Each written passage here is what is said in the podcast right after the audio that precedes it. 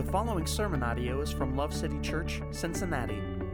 More audio and information about Love City Church can be found at www.mylovecitychurch.org.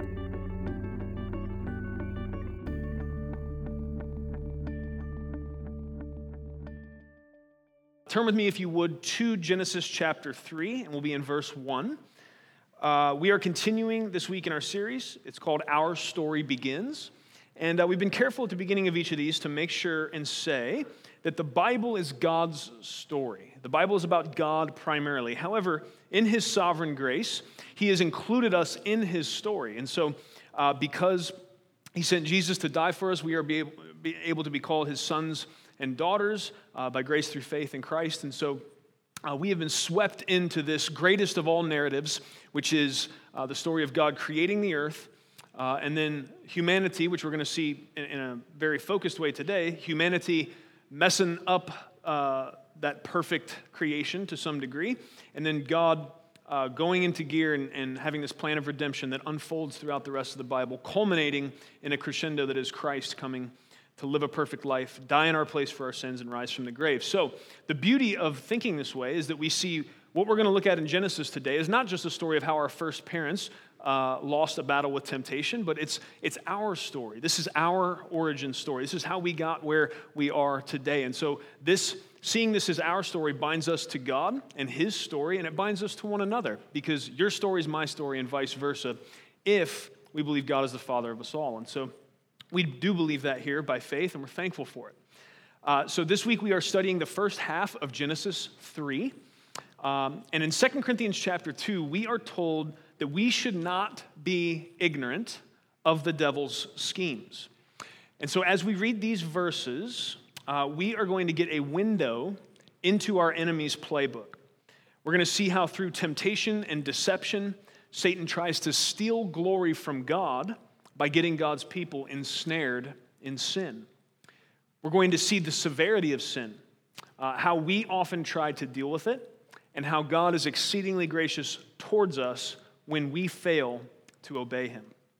So we're going to read Genesis 3, uh, verses 1 through 13, and we'll see all that God has for us tonight. Here we go.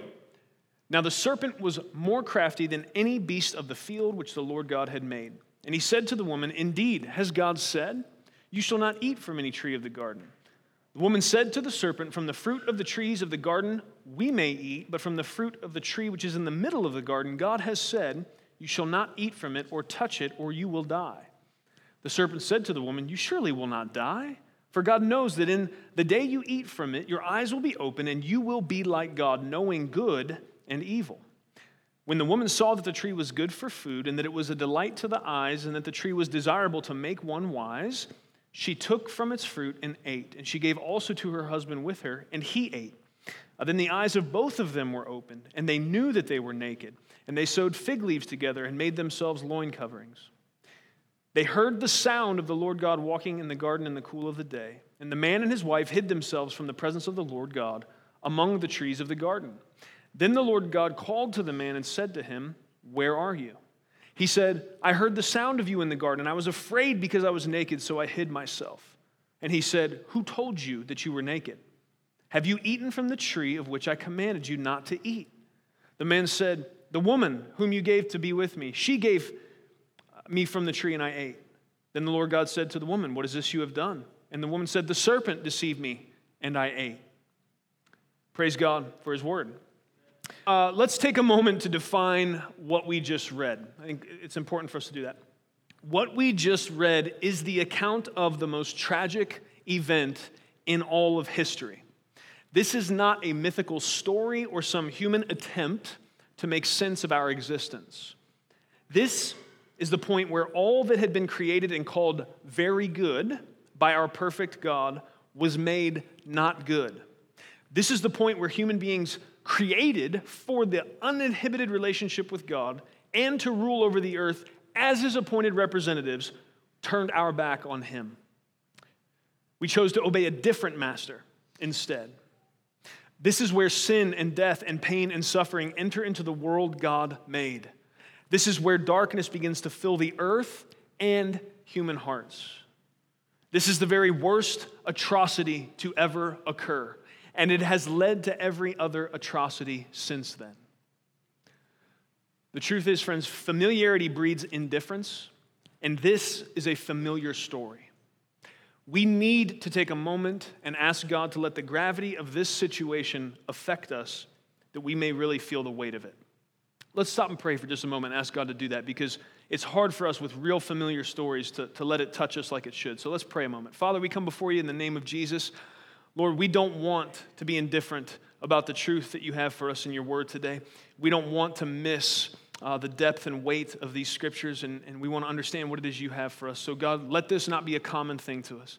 Your word is precious to us, and we desire to understand all that you have for us today, to be changed and transformed by the power of your eternal word. Thank you for meeting us and helping us with this desire. It's in Jesus' name we pray. Amen. Amen. Uh, so here's my question in, in trying to help us understand what I'm talking about with, with familiarity being an issue. Have you ever watched a movie that you've watched before? And you know when someone's about to be in danger from whatever person or thing is trying to hurt them, right? Say it's suspense or whatever the genre is. You, you, know, you know the thing's coming, right? Um, I, I started watching Lord of the Rings again recently because A, I'm a nerd, and B, I really like looking for all the scriptural and like gospel allusions that Tolkien buried into the story. And so if, if you've never like read the books or watched the movies, uh, I would just submit those to you. It's a really good exercise to, to watch those and really be thinking through a gospel lens and, and look for the imagery there. Um, I have fun doing that. Uh, obviously, by your reaction, you don't, so that's okay. Um, but in the Fellowship of the Ring, which is the first of uh, the three films, uh, Gandalf tells Frodo and Sam, okay, Gandalf's a wizard. I, man, this is going to sound nerdier the farther I go. Frodo and Sam are hobbits, they're like little people with fuzzy feet. So he tells those two uh, to meet him at the Prancing Pony in the town of Bree.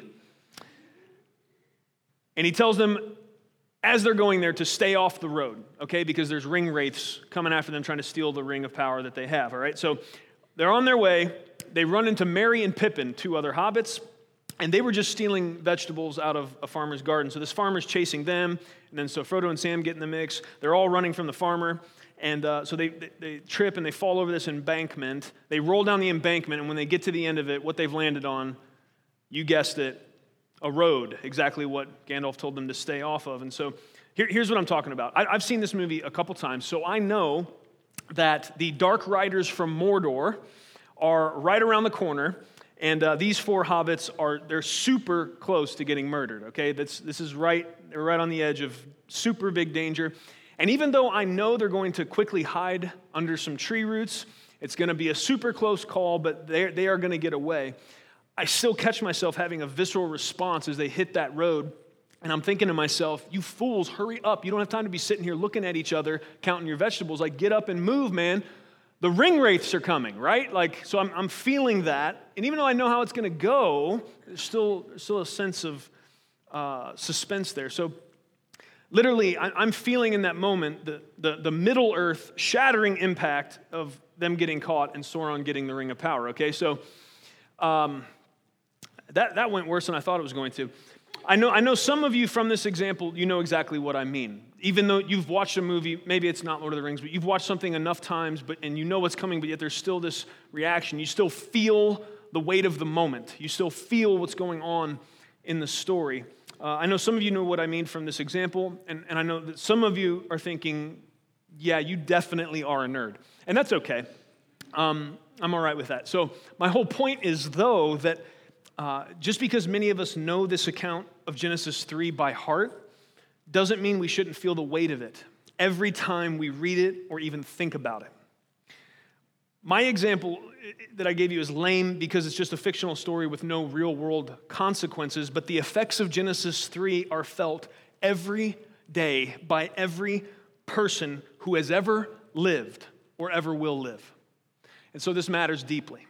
We need to let ourselves connect at every level with what the text is showing us today, which I told you earlier, and this is not preacher hyperbole, this is the greatest atrocity you will ever lay eyes on. And so we need to feel that and let that motivate us as we study to see how uh, what, we can learn from and also understand where we're coming from. So, praise God for those things.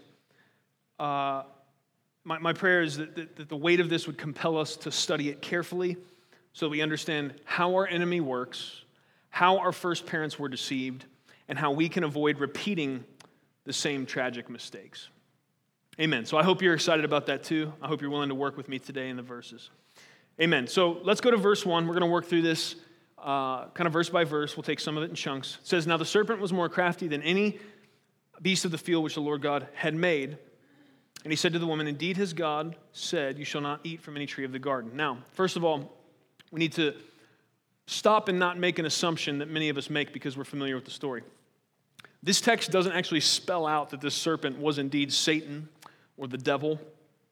Uh, it doesn't tell us that right here in this text. And I think some of us, we just, you know, somebody told us that and we're like, oh, yeah, that makes sense. But let's just take a moment. Why do we believe that? Are Christians making that up because it fits our narrative or does, does the Bible say that elsewhere? So Ezekiel 28 tells us that Satan was in Eden. You can go look at that later.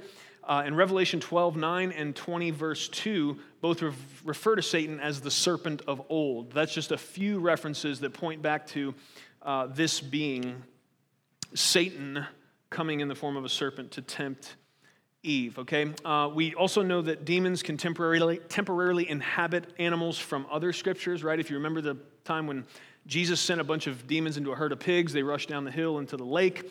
Uh, we went, uh, we, we're not here given the exact mechanics of how Satan appeared in the form of a serpent, serpent, okay? But how he looked or spoke, how he did those things, the mechanics of it is not nearly as important as important as what he spoke and us understanding that, the mechanics of that, because that's what really matters.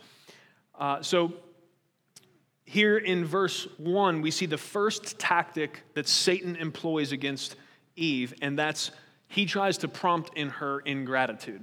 And I don't know if you see that right off the bat, but here's, here's what he says. Did, you can almost hear the tone. A poor woman. Did God tell you you can't eat from any of the trees? You see what he says there? Indeed, has God said, You shall not eat from any tree of the garden?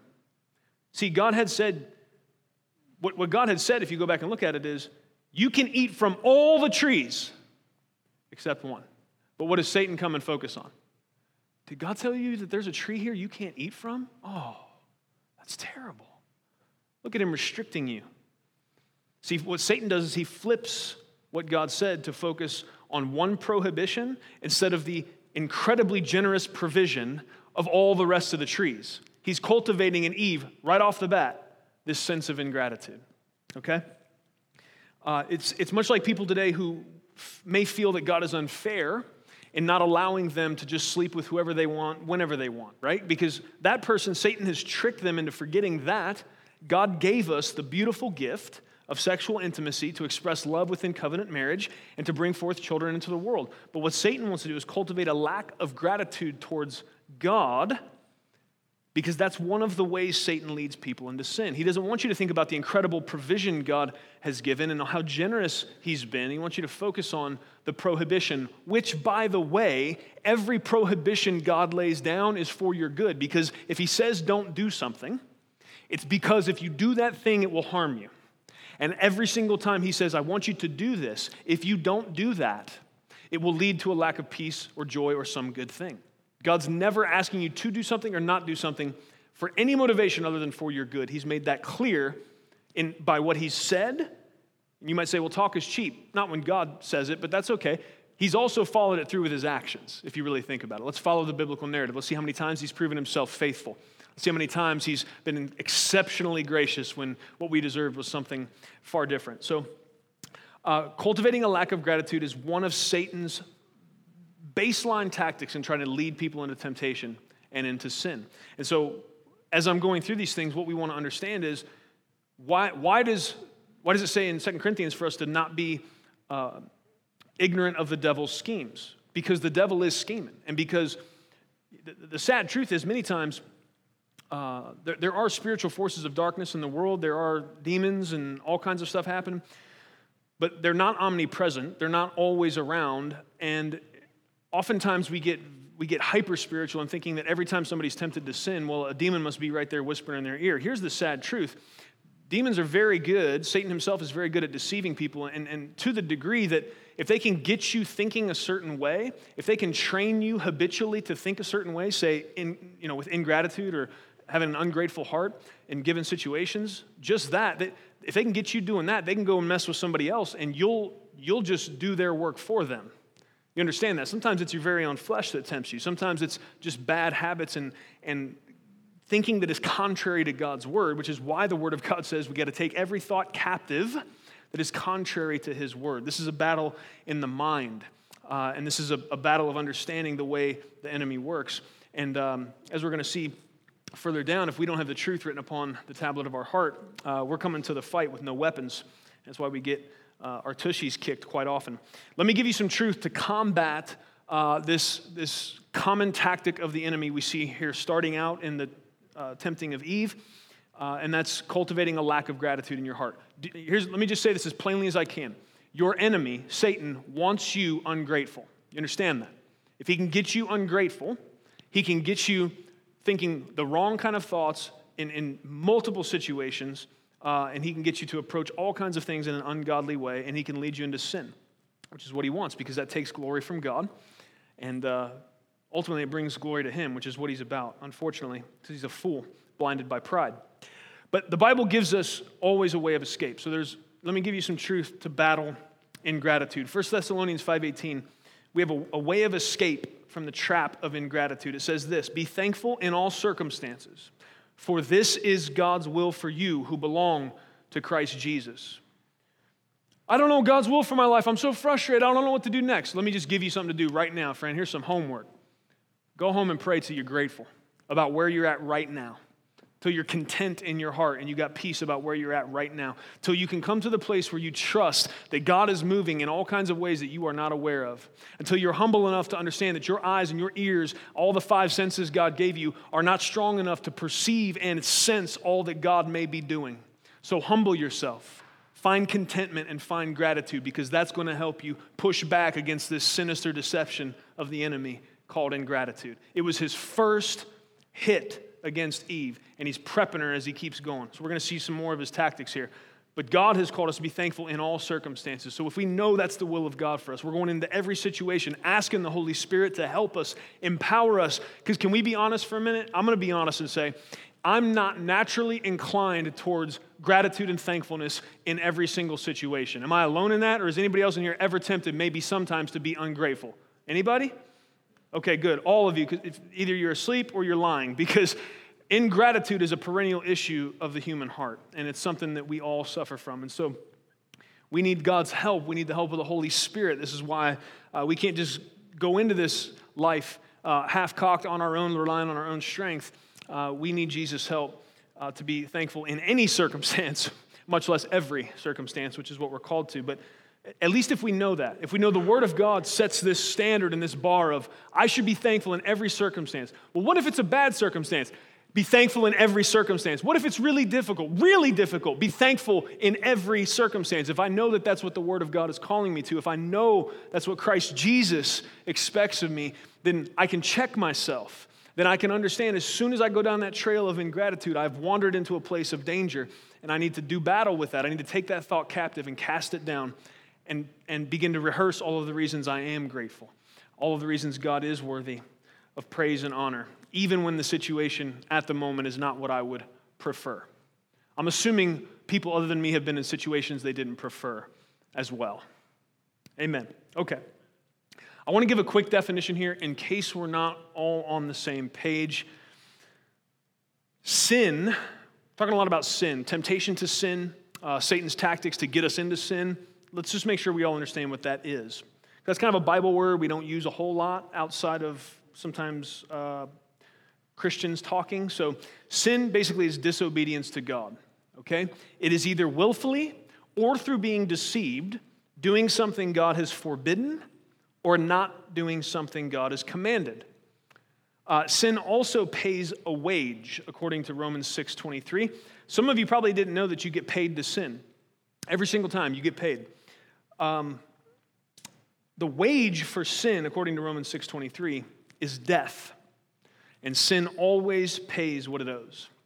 And that's part of what we're seeing here in, in the lies of, of Satan to our first parents, what he's doing. And part of why we're looking at this is not just so that we can uh, have an accurate historical picture of how the world fell into brokenness and sin or exactly what happened in this time. We need to understand that the way Satan went at our first parents is the way he's coming at us. Same way, we'll talk about in a minute, he went at Jesus. His bag of tricks is not that deep, but it is unfortunately effective, and we oftentimes fall prey to it. So we need to understand not just how this happened uh, and why this happened, but we need to see that we go through the same temptations and we go through the same battles uh, that our first parents did. And it's, it's easy for us to kind of say, oh man, how dumb could you be? There's a talking snake. Why didn't you just run? Uh, but we entertain sinful, foolish thoughts much longer and much more often than we would probably like to admit or even that we're aware of. So, uh, sin is disobeying God, either in doing what He said don't do or not doing what He said to do. Okay? So now we got that. All right, so let's go to verse 2 and 3.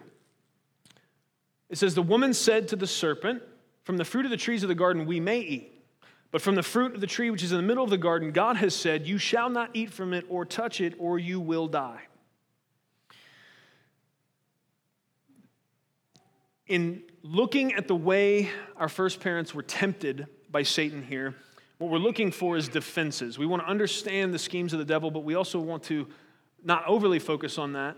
We need to understand that, but we also want to know okay, what can we bring to bear uh, in, in, in defeating those things? And what we see here in verses 2 and 3 is the absolute imperative nature of God's people knowing His Word. And I know that it's like just standard, basic, vanilla preacher talk to say to you, hey, the Word of God's important. Hey, you should really care about the Word of God. Hey, you should be in the Word of God. Hey, you should read that thing. You should, you know, in the morning, at night, to your kids, think about it, contemplate it, eat it like honey on your lips, right? All the, you know, that's, that's just what we say. But please don't tone me out because you're going to see right here the, the effect of even subtle changes and subtle misunderstandings in God's word. We don't know if Adam failed to relay the message to Eve or if Eve failed to remember it. We don't know how that went, but what we see here when she says, But from the fruit of the tree which is in the middle of the garden, God has said, You shall not eat from it or touch it, or you will die. Is, is, that, is anybody catching something there that's an issue? There is an issue. It's super subtle. And that's why just a kind of vague or loose association with God's word is not enough. We need to know what God has said. Because if you go back uh, to the last chapter of Genesis and you figure out what it is God did say, He said, If you eat of it, you will surely die. He didn't say anything about touching it. Now, some might say, oh, well, that's a technicality, and, and surely it's good advice to not go touch the fruit you're not supposed to eat, right? Because that's how many of you live your life, and I know I'm about to offend some people, and that's kind of my job. So, you know, it's like, oh, I, I don't want to sin, I want to serve God, but the sin, it just, it looks so nice, right? And you're over here, you're touching the fruit you're not supposed to eat. And that's, that's always a recipe for disaster. You shouldn't do that. But what's really important here uh, is that Eve misquotes God. And the problem with that is, is when you add things to what God has said, it can be just as damaging as disregarding what God has said altogether. Because what happens, the, the, how that grows and what that becomes, is what you see fulfilled in the Pharisees, right? Because when Jesus came and walked the earth, there was one group of people that he yelled at there was, there was harlots, there was adulteresses, there was people all over the place sinning all different kinds of ways. God called them to repent. Jesus called them to repentance, uh, but he, he did that in a gentle way and, and restored them. The Pharisees, he said stuff like, You guys are a brood of vipers. You are uh, whitewashed tombs full of dead men's bones. How are you going to escape hell? He did not pull any punches. And what, was, what ticked Jesus off about the Pharisees? Well, it was a lot of things.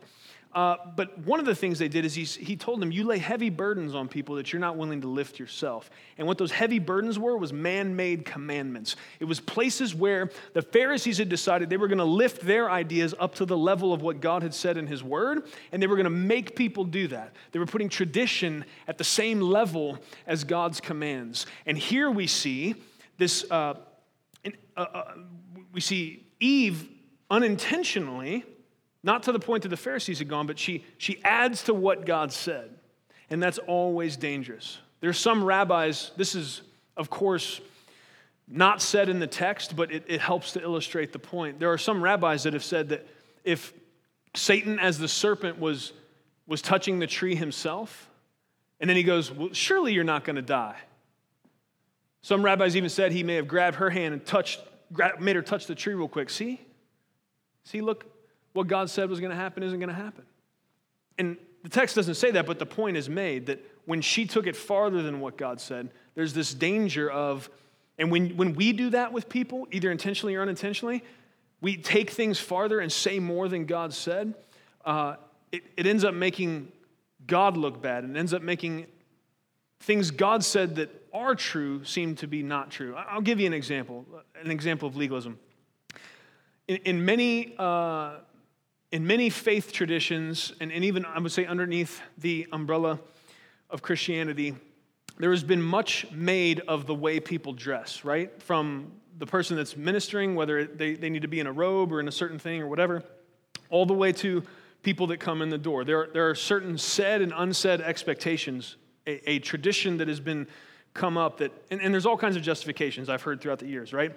If you're going to meet the President of the United States, you'd wear your best clothes and a suit and a tie and whatever and all that. And it's like, yeah, listen, I get it. And I think we should have reverence for God, but I think God is much more concerned with the condition of our heart as we gather with God's people than he is the condition of our clothes, okay? So uh, that's just one point where legalism creeps in and, and there becomes this expectation upon God's people that uh, everyone needs to dress this certain way. And that you might think, oh, well, that's not a big deal anymore. Listen to me right now. I'm on the streets every week, and I can't tell you how many times I've invited people to come gather with us here, and their response is, I don't have anything to wear. And then I have to try to undo years of legalism that has taught people, oh, well, what Christians do is dress up in their nicest clothes so that everyone's impressed, and then they come together, and I don't have any nice clothes to wear. As a matter of fact, I'm real dirty because I'm homeless, so I won't be welcome there. You see the problem with adding to what God said? God never said you need to wear a suit here or a dress or any other thing. You do need to dress modestly. Just cover yourself up. Other than that, come on. We're going to sing and worship, study God's word together, take communion. It's going to be great. Get you, if you're going to spend time prepping, man, get your heart ready. That's what we're concerned about. Come humble, ready to receive, ready to bow before the Master. That's why we're here. Uh, verses 4 through 7. Let's look at those together. Says this The serpent said to the woman, You surely will not die.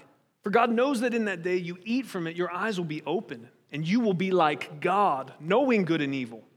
When the woman saw that the tree was good for food, and that it was a delight to the eyes, and that the tree was desirable to make one wise, she took from its fruit and ate. She gave also to her husband with her, and he ate. Then the eyes of both of them were opened, and they knew that they were naked. And they sewed fig leaves together and made themselves loin coverings. Here, we see Satan deceives our first parents with the insolent poison of pride. The question is, how could they avoid this? Augustine and others have said that pride is the mother of every other sin. And when you look at it, ultimately, Satan's fall, from what we can piece, the Bible doesn't give us a, a, a ton of things about him, but what we can, what we can understand is that he was a high ranking angel, uh, probably had something to do with music and was real beautiful, and got this idea in his heart at some point uh, that he deserved worship too. And that is the, that is the, the very genesis and beginning of uh, sin and the fall happening through Satan. He was cast to earth, and then he comes, and now he's trying to peddle this pride. And how do I see that? Well, how does he entice Eve? He says, You're not going to die, you're going to be like God, knowing good and evil. And that, dear friend, is our problem. All of us, every single time we choose to disobey God, every single time we sin.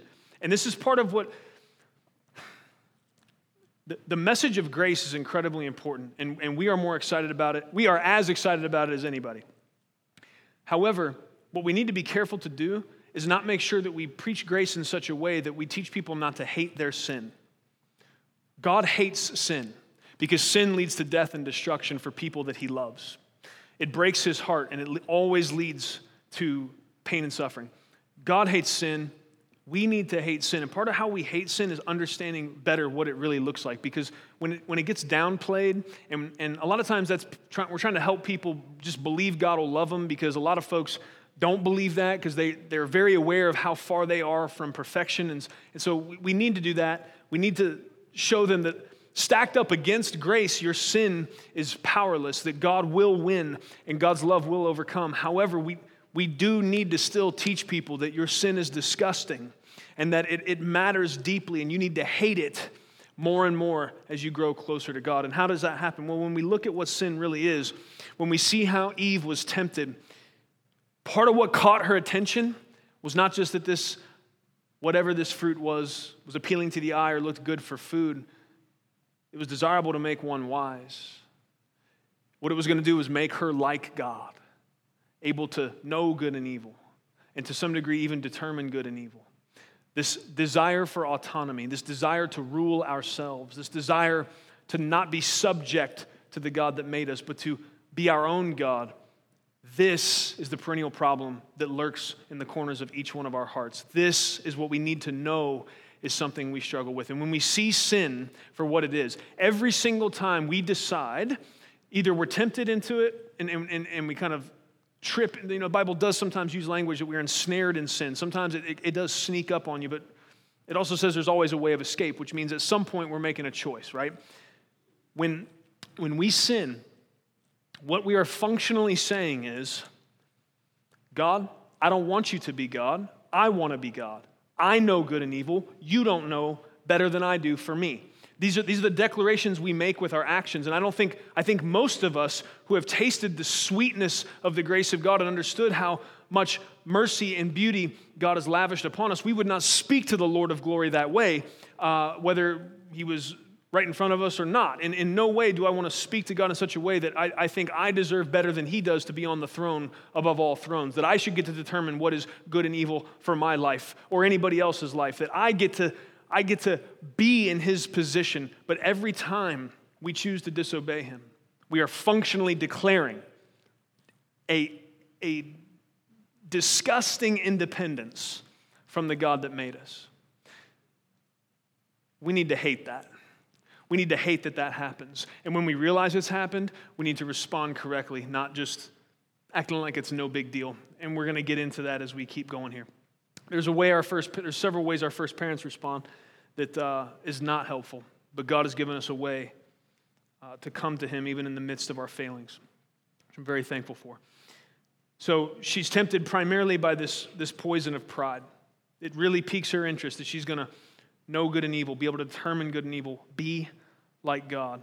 How could they have avoided this? Well, first of all, so how do we avoid getting in the same trap she did? First of all, humbly acknowledging that we are not God, and we should rejoice in that fact continually.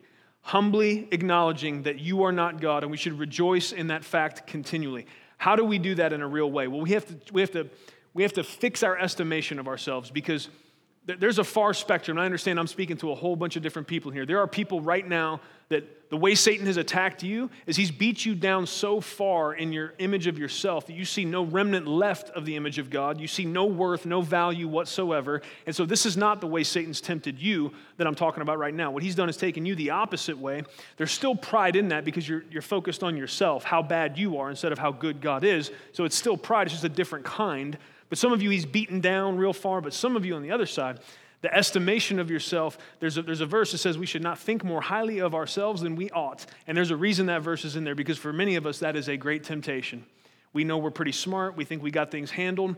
We know the Bible says that uh, Jesus is the vine, we're the branches, and apart from him, we can do nothing. But we don't really believe that. What we believe is, I can handle 90% of this deal, and then if it gets real bad, I'll, I'll ask God for help.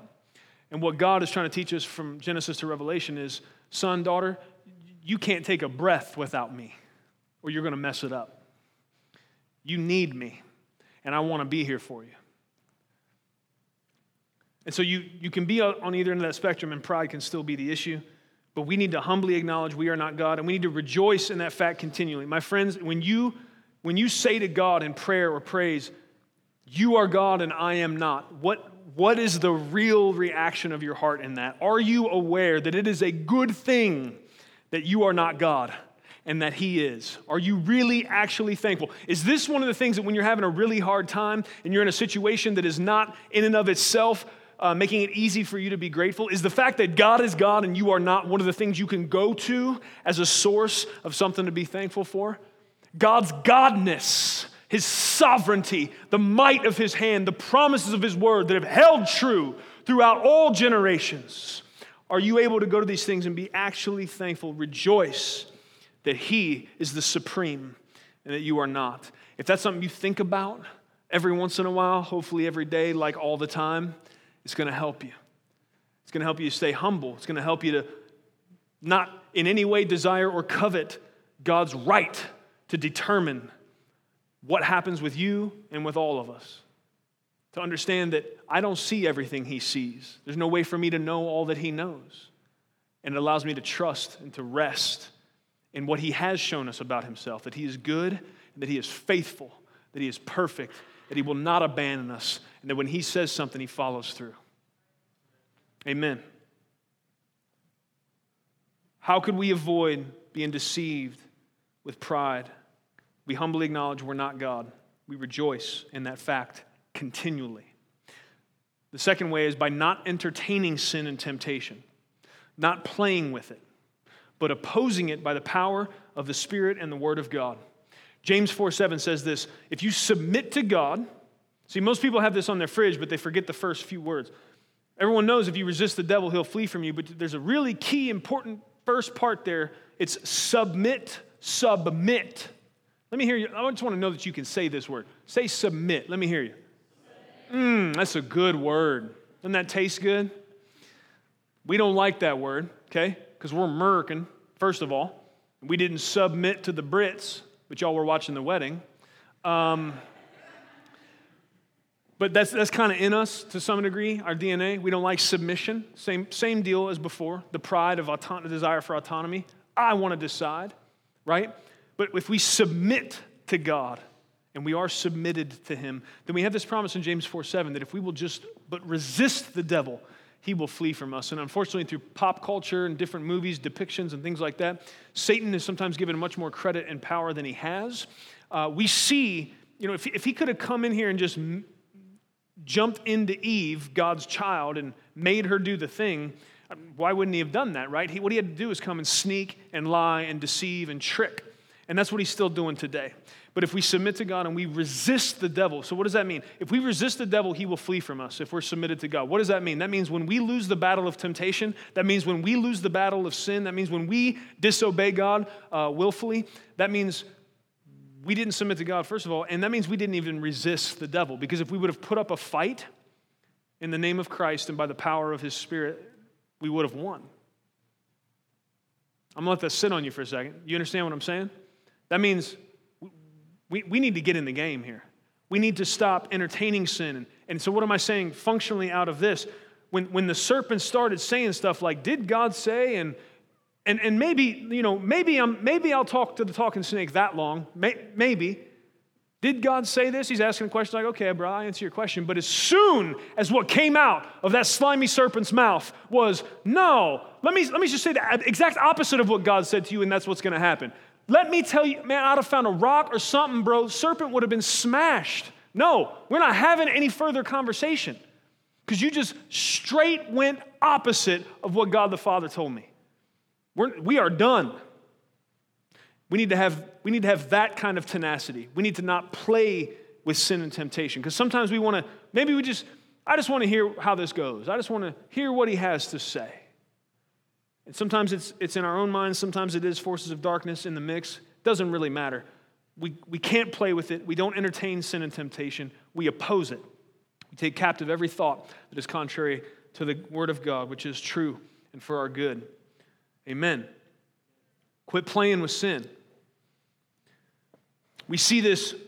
You, you might be saying, how, how does that functionally work? Well, Again, it comes back to having the Word of God written in our hearts. It's, it's very important for us to know God's Word. This is part of how we do battle. The, the, the, when the armor of God is given to us in Ephesians 6, we're, we're told the sword of the Spirit is the Word of God. That is the offensive weapon that we have. We see this play out. There's a very interesting contrast, dear friends, in Satan's temptation of Adam and Eve and Satan's temptation of Jesus. Jesus came to the earth and he went through this same scenario as our first parents did, did he not? Right? He fasts for 40 days. He's out in the wilderness. Who shows up? The old serpent, here he is. And what's he do? First off, it's very interesting. Uh, what, what, did it, what did it say Eve was realizing about the fruit? That it was, it was good for food, it was pleasant to the eyes, right? And that it was desirable to make one wise. And what I'm trying to show you is Satan, Satan isn't quite as crafty or as, as deep with the roster of tricks as sometimes we think he is. Because Okay, so it's good for food in scenario one. What's the first thing he tempts Jesus with? Hungry Jesus that just got done fasting. You seeing the connection? I'm telling you guys, the whole Bible, it's all tied together. First thing Satan shows up and says, Hey, you're the Son of God, turn these stones into bread. What's Jesus' response? What does Jesus do? How does Jesus do battle with the evil one? Pulls the scripture out, man, right at him. God's word says that man doesn't live by bread alone, but by every word that comes from the mouth of God. Okay, that one didn't work. So where's Satan go from there? He uh, says, Oh, you're, you're the Son of God, and his angels will make sure you don't hit your foot upon a stone, man. Jump off this thing. God will rescue you. Jesus says, No. Says, Don't tempt the Lord your God. And then we see he's getting nervous. He's about to lose. He goes, he goes to the same thing, goes to the same deal.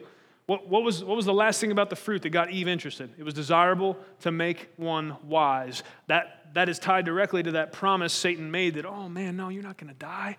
You're going to know what good and evil is. You're going to be like God. What's the last thing Satan tries to get Jesus with? Takes him up to a high place, right? This is Simba in the Lion King moment, right? Satan takes him up there, says, Look around. Everything you see, I'll make it yours. Friends, here's what I want you to see. Did Jesus say, Well, well how many square miles is this? Or, or how many people would be under my rule? Did he entertain it? Did he play with it? Did he give it any entertainment at all in his mind? Did he think about it much? Did he, did he give a conversation to Satan? No. All he came at, with, at him with was the word of God and beat him back. He said, No, no, no, no. You, you go ahead and go because the word of God says that I should worship him alone. And so I will not be bowing your feet no matter what you promise me. The word of God is how Jesus pushed back the tempter. I think it's also helpful for us to remember, you know, Hebrews says that Jesus is not a high priest that can't relate to us. He's been through temptation like we have. The fact that he went through what Adam and Eve went through, that they didn't make it, but he did. It's part of why he's able to stand in and be the sacrifice for us. That's you need to understand Jesus, though God in the flesh, restricted his deity to the degree that that temptation was real. There was real temptation there, and yet by the power of God's Spirit, he made it through. And he, and he, he drew for us a blueprint of how we should deal with the imaginations of our own mind that are contrary to God's word, with the forces of darkness tempting us, how all of that works.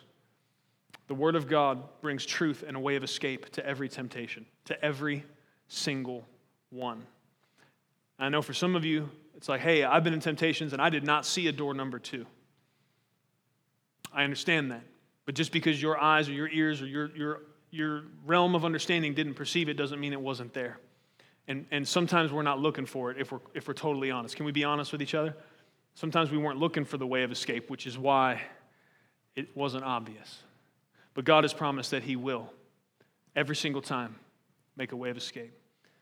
We never are uh, just destined and doomed to fall into sin and, and to end up eating the wages of sin, which is death and destruction.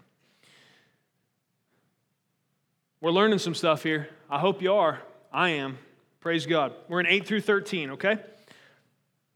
They heard the sound of the Lord God walking in the garden in the cool of the day, and the man and his wife hid themselves from the presence of the Lord God among the trees. Then the Lord God called to the man and said to him, Where are you? He said, I heard the sound of you in the garden, and I was afraid because I was naked, so I hid myself.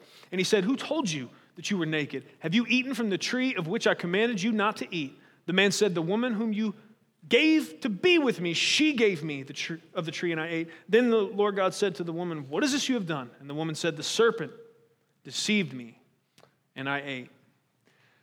Once we realize that we've sinned, we are often tempted to sin again in the way that we react towards the fact that we've just sinned.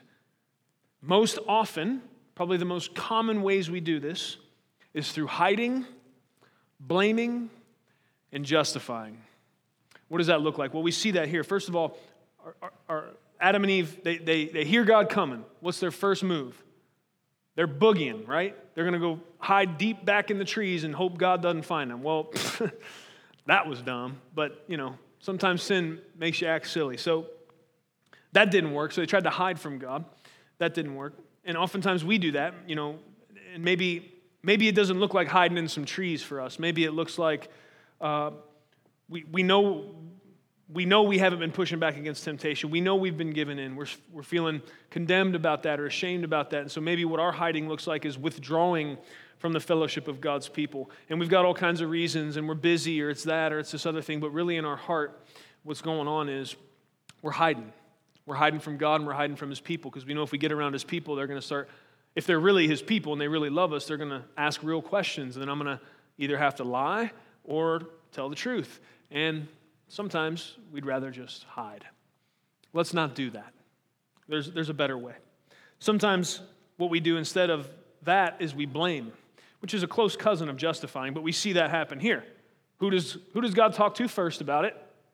What's going on here, right? Adam gets the first question. Adam says, Adam is Adam. Who? I'm gonna tell you right now, Adam did not think before he spoke because not only did he say, the woman, he said, the woman you gave me. So God blame, or Adam blames God and the woman. Like God, didn't you see this? What, what do you mean? What are you coming to me for? You gave her to me, and she. Don't do that, man. Don't do that. I mean, the mercy of God is evident all through the Bible, but I'm telling you right now, if, mm, if I was God, Eden would have been napalmed, like right now. That's, and that's really what they deserved. Didn't, I mean, God told them, you do this, you die.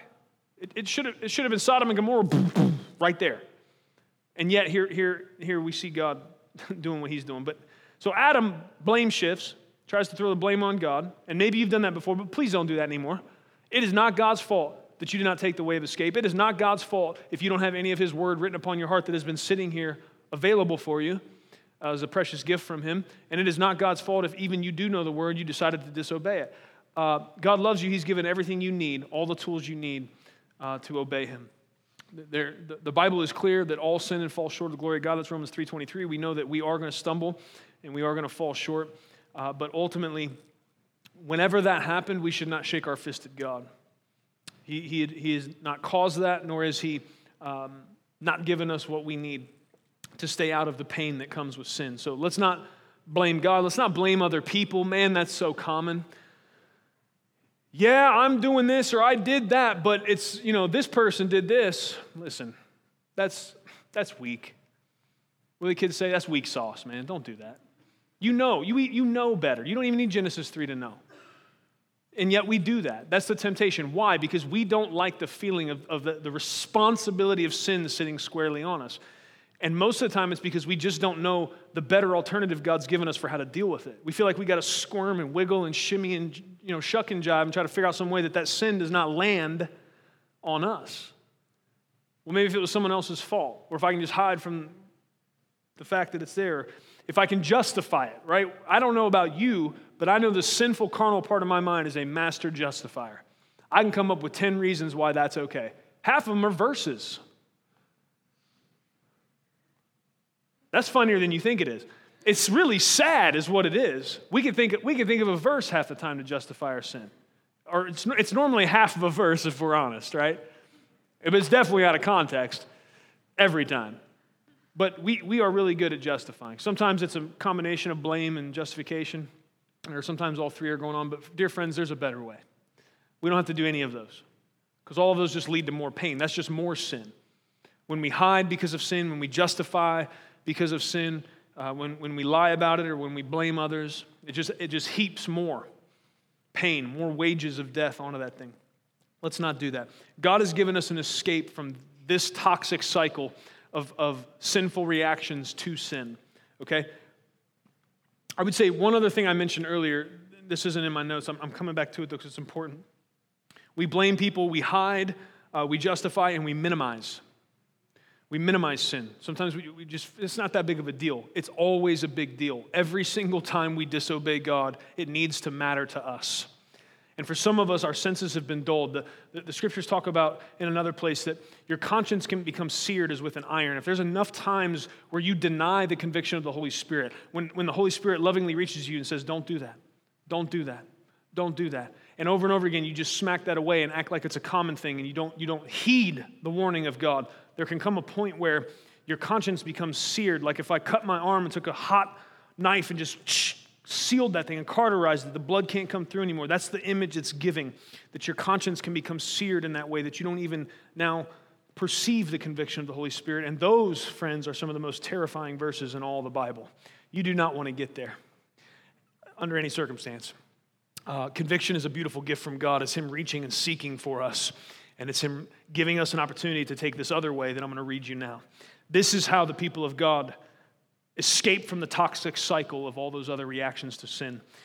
This is 1 John chapter 1 starting in verse 6. If we say that we have fellowship with him and yet walk in darkness, we lie and do not practice the truth.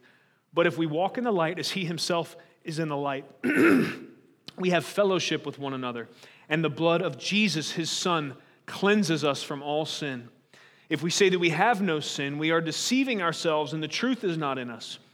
If we confess our sins, he is faithful and righteous to forgive us our sins and to cleanse us from all unrighteousness. If we say that we have not sinned, we make him a liar, and his word is not in us. Friends, did you see the better option? You don't have to blame, you don't have to hide, you don't have to justify, and you don't have to minimize. You can come to this God who is this good and this powerful, this gracious and this merciful. You can confess your sins to him, and he has said, Because I am righteous and because I am holy and I am merciful and I am good, I'm going to forgive that sin. And I'm going to make you righteous. And I'm going to help you. I'm going to trade you all of your failings. And what I'm going to give you in return is peace and hope and forgiveness. You can confess your sins. Notice what he said. If we walk in the light instead of the darkness, is the contrast from the verse before. If we walk in the light as he himself is in the light, we have fellowship with one another and the blood of Jesus, his son, cleanses us from all sin. Friends, don't blame, don't justify, don't hide, don't minimize. Let's walk in the light as he is in the light. It is by grace alone that we have that opportunity. It's a beautiful privilege. It puts us into a real fellowship and relationship with God's people and with God himself. And we're able to help each other, lift each other up. We're able to confess sin to one another, hold each other accountable. It's this beautiful picture of what God intends. He's given us all the tools that we need to avoid these toxic, painful, death inducing cycles of sin. We just need to walk in them. We need to believe by faith that it's possible. It's because of Him. I'm asking you to look at God's response to this because some of us, we still have a picture of God that is skewed to say the least.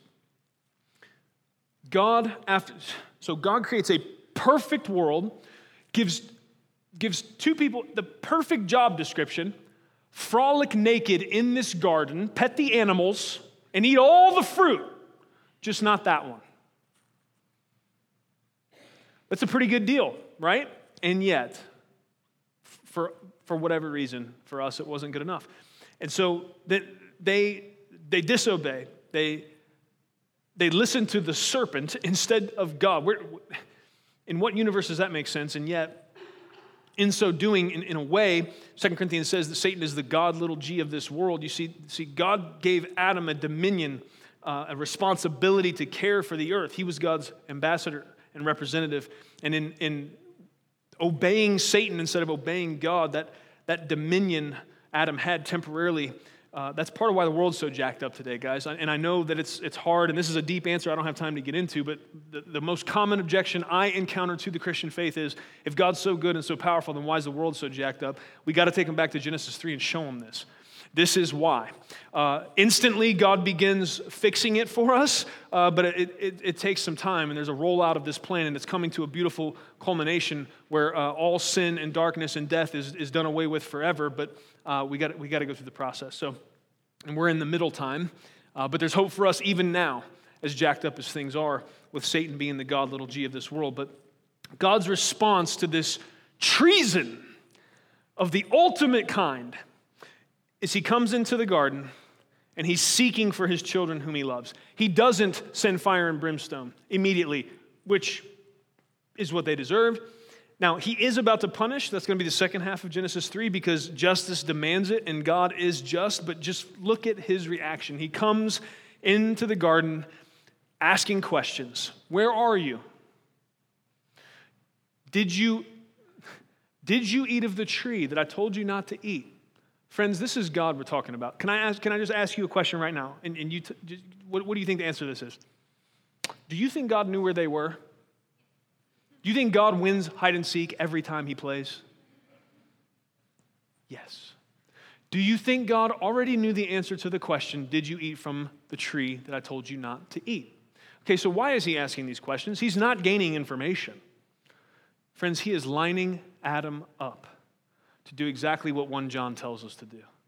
He teed it up for him perfectly. He understands they're hiding because they're scared. They know they've disobeyed. And God, in His incredible, tender mercy and love, having just been betrayed at the cosmic level, His mercy and grace is already evident as He doesn't come in wrath and fury, but He comes asking questions.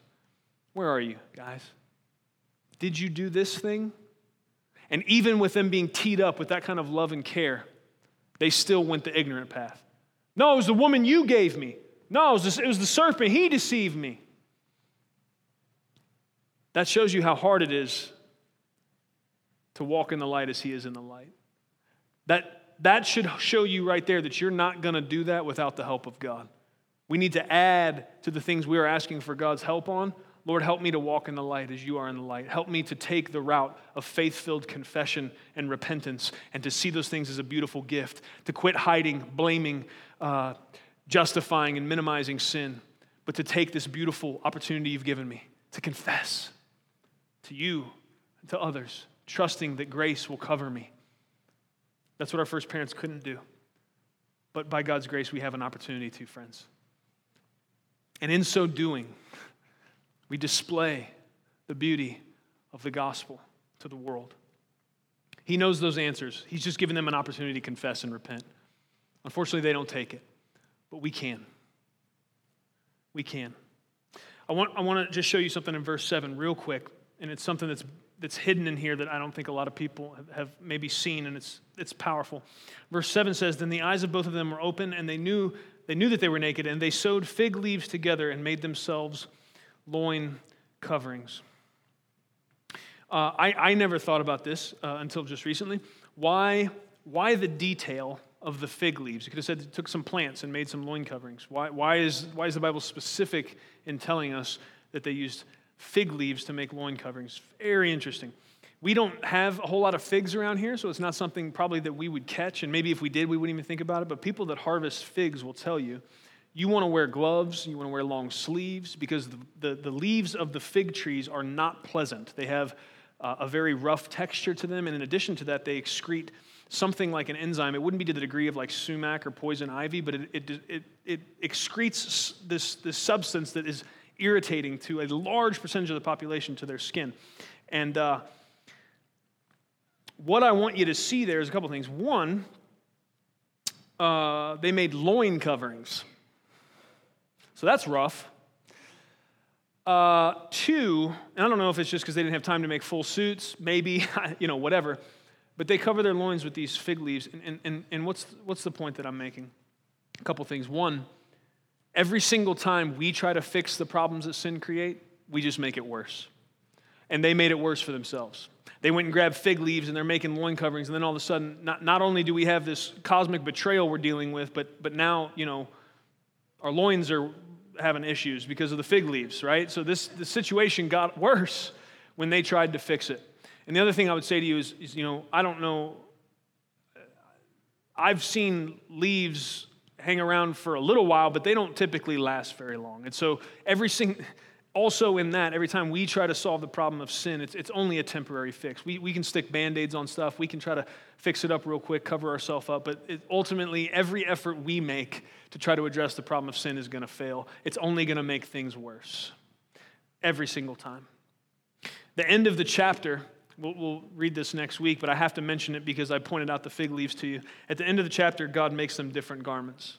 He makes them garments of animal skin. And this points to a time ahead when blood would be shed again to cover the sinfulness of man. And so we see automatically the incredible mercy of God. Not only did they sin, not only did they refuse to repent, confess when they were lined up for it, not only did they try to solve the problem themselves, God is merciful in all this. He does dole out uh, what is commonly known as the curse, second half of Genesis 3, the, the punishment for sin. That needs to happen because God is a just God, can't just overlook it and say it's okay.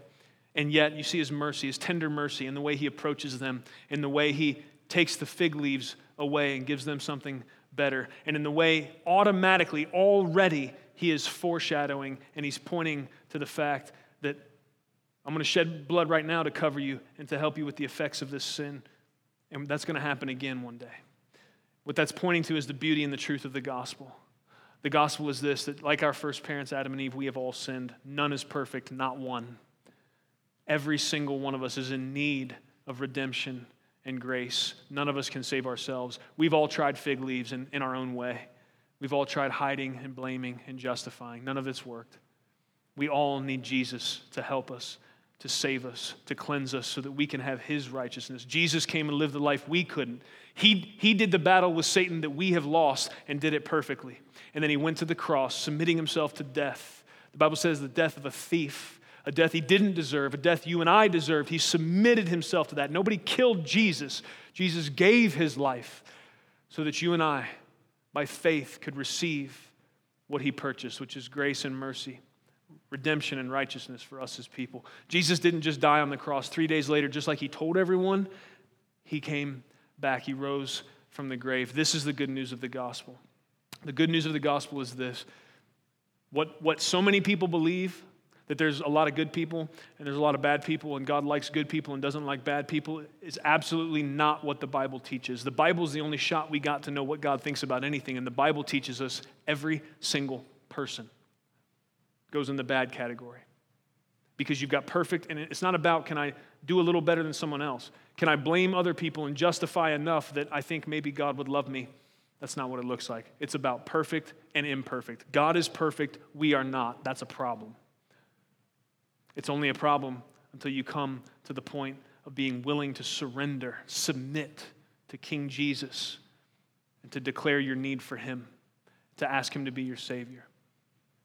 And friends, that's the invitation today, is that you would surrender, fully submit to God. Even if you're somebody that has put faith in Christ before, run yourself as we approach God through his table here in a few moments and we take communion together.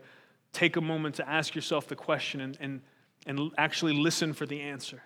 Am I really submitted to God? Submitted to the King of glory? These are good things for us to think about. There's much help for us in these verses today. Thankful for the truth of the gospel. Thankful for the hope we see, even in this most tragic set of verses in all of the Bible. May we be a people who resist temptation by the power of God. May we be a people who walk in the light when we fall short of the mark of perfection. And may we run to our Father instead of making things worse, trying to fix things on our own, for His glory and our good. Amen. Praise God for his word. Let's pray.